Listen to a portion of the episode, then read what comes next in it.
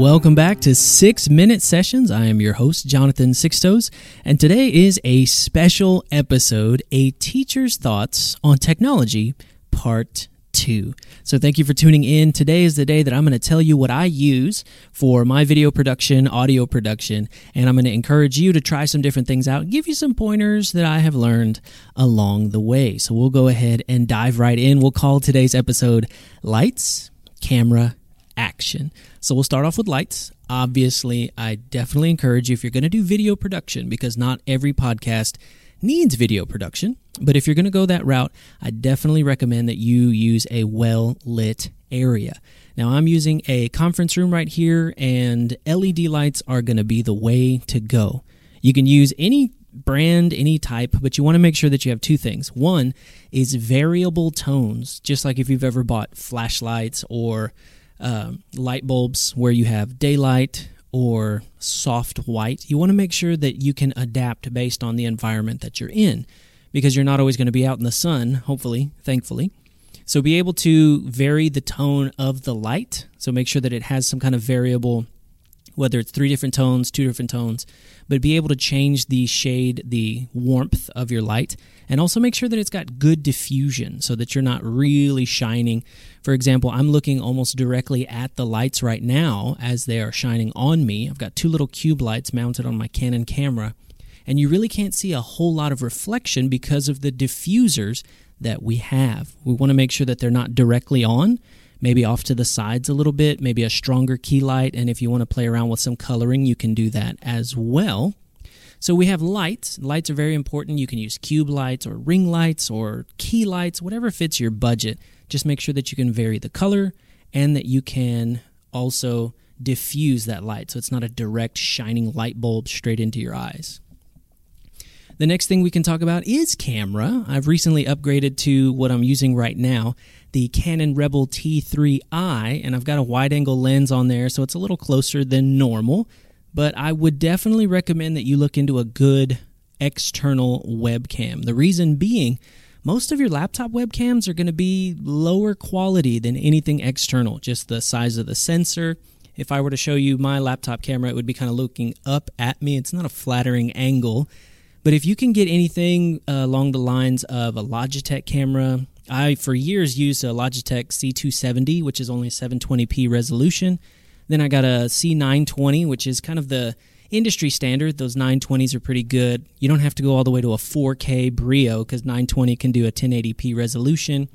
Standard brands like Aukey, Anker, Microsoft, Logitech all of those will be able to accomplish what you need as far as video recording. Again, video is good, lighting is a must if you're going to use video.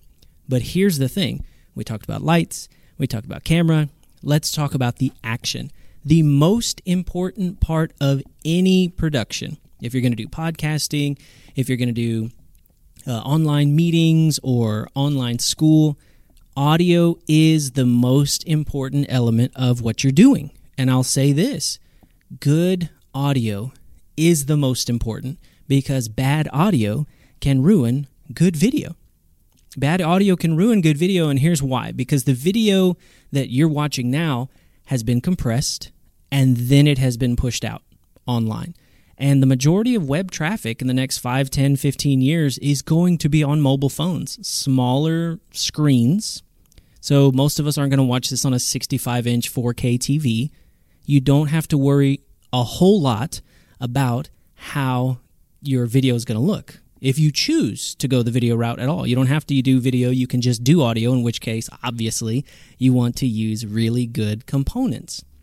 So, audio is the most important part of your production because information is compressed and then it is distributed.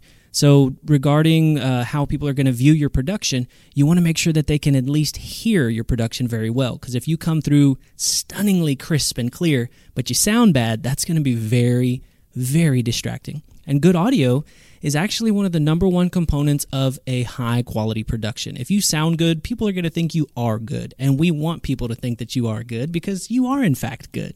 So, get some good audio. You don't have to go and spend two, three hundred dollars on a Shure microphone.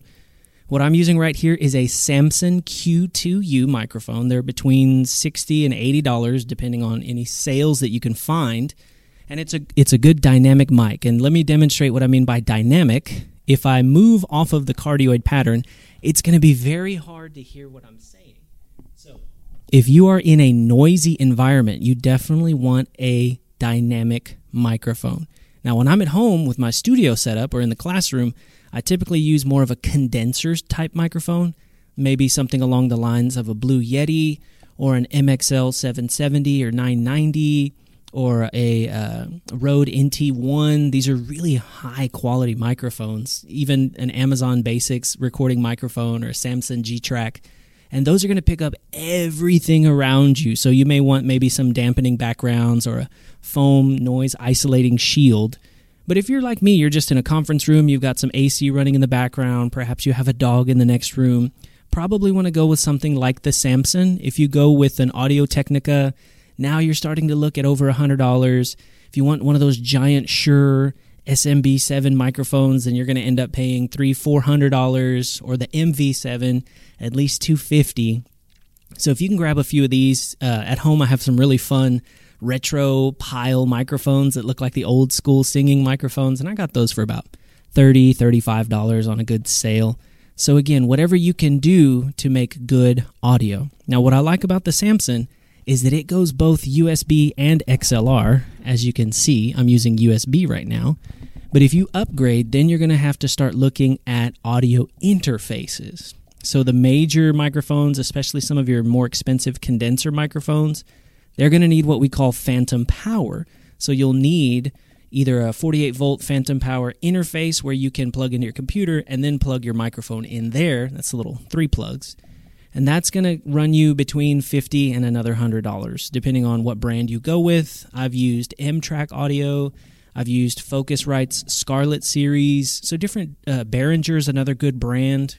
But remember whatever you can do to start out with good audio is going to be the most important aspect of any good production. Because again your video is going to be compressed and more than likely it's going to be viewed on a mobile phone. So that's my advice to you guys I've been producing podcasts for a little over five years now, and then we talk about distributing.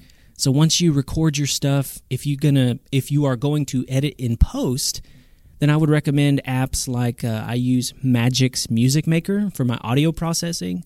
Although I do have an Adobe subscription, so I could use um, the Adobe apps for that. Now I do use the Adobe apps for video. Premiere Pro is what I use to edit video, trim anything that I have to, I usually strip the audio out. I go and edit it. Then I plug it back into the video and then I push it out with a little bit of color correction, depending on, again, lighting. So, those are some things that you can look into. Uh, if you have an Adobe Creative subscription, the Creative Cloud, like Photoshop, Lightroom, all that stuff, then these things will come in with that subscription.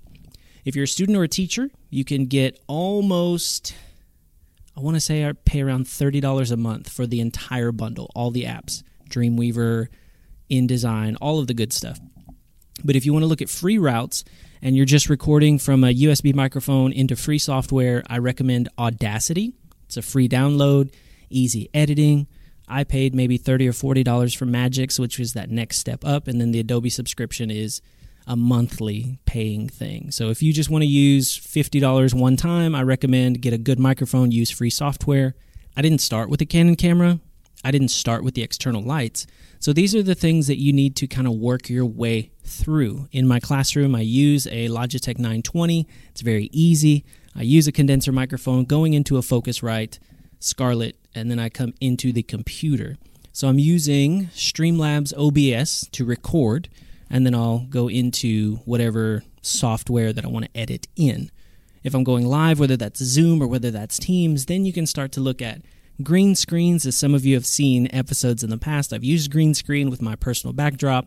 And then you can start to get into a little bit more beefy laptop setups for that purpose. But if you just want to throw a webcam and a good microphone on a medium tier laptop, that's going to be more than sufficient for a solid podcast. If you're recording on your mobile phone, you can also use Dolby, like Dolby Atmos, this major high tech audio interface, you can use their app called Dolby On, and it's really good at noise cancellation, audio amplifying, effects, overlays. So I use that a lot whenever I do youth ministry live. I'll pull it into my phone with a Dolby On app, and then I'll just record using a lapel mic, and then I'll clean it up in there and just push it straight to the publisher. So let's talk publishers.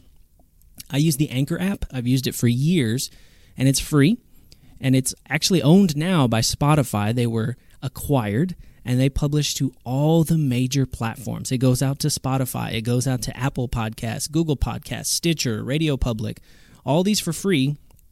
And now what I've started taking advantage of is you can record video, upload it to Anchor, and Spotify will play your video for you. That is the next level of video and audio production. And again, it's really hard to find somebody who's going to do that free. So I appreciate what Anchor does there are some options for paid advertisements. I haven't taken advantage of any of those yet. It just seems like more paperwork than it's worth. But here are my lights, camera, and action tips for you all today. Lighting is great. Make sure your camera is at least 720p. You might need to upgrade your laptop's webcam, use an external with a quality brand that you can trust. But again, audio is the most important aspect of your production because bad audio can ruin good video. And I hope that you have enjoyed this video. If you have any tech questions, feel free to reach out to me, J6, the number 6, T O E S, at gmail.com. And if you want to check out more of these podcasts or some of my writings or video productions, you can do so at my website, j6toes.com. So everything that you need will be there. Thank you for tuning in to Six Minute Sessions, and I wish you all the best. We'll see you guys next time.